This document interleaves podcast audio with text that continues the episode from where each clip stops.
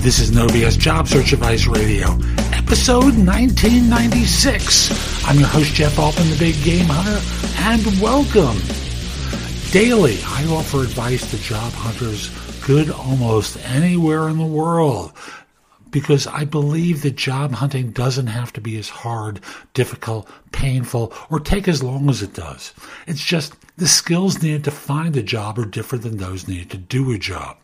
And today's show is one where I'm going to talk about one of those awkward situations where someone likes the work, but they don't like the field that they're working in and what they need to do. And before I do my usual connective piece, you know, I hope you find this helpful.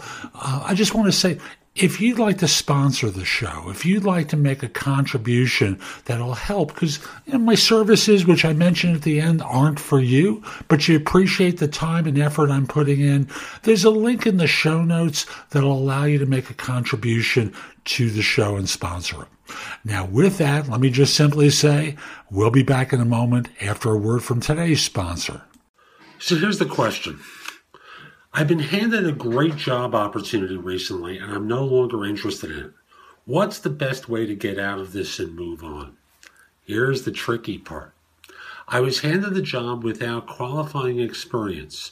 Some coworkers are bitter and make it known. Three months in, and I realize I have no genuine interest in the field. I don't fit in and dread coming to work each day. What's the best way to move on without damaging future career prospects or burning bridges? So, the thing I'm picking up on is the relationship with the coworkers. I can't tell from this whether the issue is with your colleagues and you feel isolated and alone, or whether you really are disinterested in your field. Now, I'm going to give you an answer in two parts. The first part is if the issue's with the coworkers, what are they doing? Is it really that tragic? Are they isolating you because you're young and they're not? Speak to your manager if that's the case and see what they can do to reach out to these people and help you connect. You know, often, you know, age shows up in quirky ways. And old, uh, older individuals, and in case you're not recognizing it, I'm an older individual, uh, look at younger ones, especially when uh, no qualifying experience uh, that's your term for it. I doubt if that's really true. You don't have as much experience as they do, of course, and they're making you amply aware of it. Uh, so get your manager to step in if that's the real issue. Now, if the real issue is that you're not interested, that's a different story. You start looking for a job. And if you can't, if you can't afford to walk away, without another job. You do it. Otherwise, you hang in there and you start looking for a job while you're there. And as you get close to receiving an offer from a firm, speak to the hiring manager and simply say, you know, I've been approached by another organization about coming on board. And part of the reason is that I'm entertaining this is frankly the behavior of my colleagues toward me it is tough to feel like an island here where I feel like you know everything I do and say is going to get criticized. If that's the story, you know, so you know, see if you can get he or she involved with this.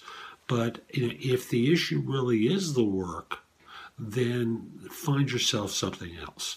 If you don't want to speak to your boss at that point, then very simply, at the time you get the offer, say, "Look, I really appreciate the opportunity you've given me, but I you know, I've come to realize this isn't the field for me. I want to be doing something different. And you talk about what you're moving on to, assuming it's something different than what you're doing. If it's the same thing in a different place, I go back to my first answer and talk about the fact that you know your colleagues are the problem, not the work itself, and that's why um, you need to speak to your boss.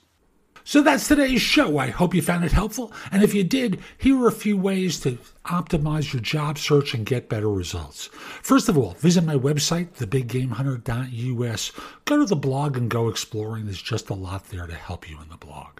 And if you want to take my class on interviewing, it's called the Ultimate Job Interview Framework. It's available on Udemy. Uh, it's U D E M Y, or you can just use this link, thebiggamehunter.us forward slash interviews, and order my class there. It's very inexpensive, like 12 bucks if you're a new Udemy user, 19.99 if you're an existing one.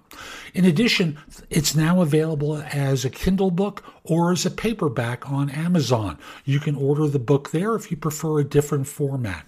And as a paperback, I think it's $6.99. As a Kindle book, it's $2.99. So again, very inexpensive. Obviously, I'd love to help you with coaching. At my website, you can schedule time for coaching with me or schedule a free discovery call.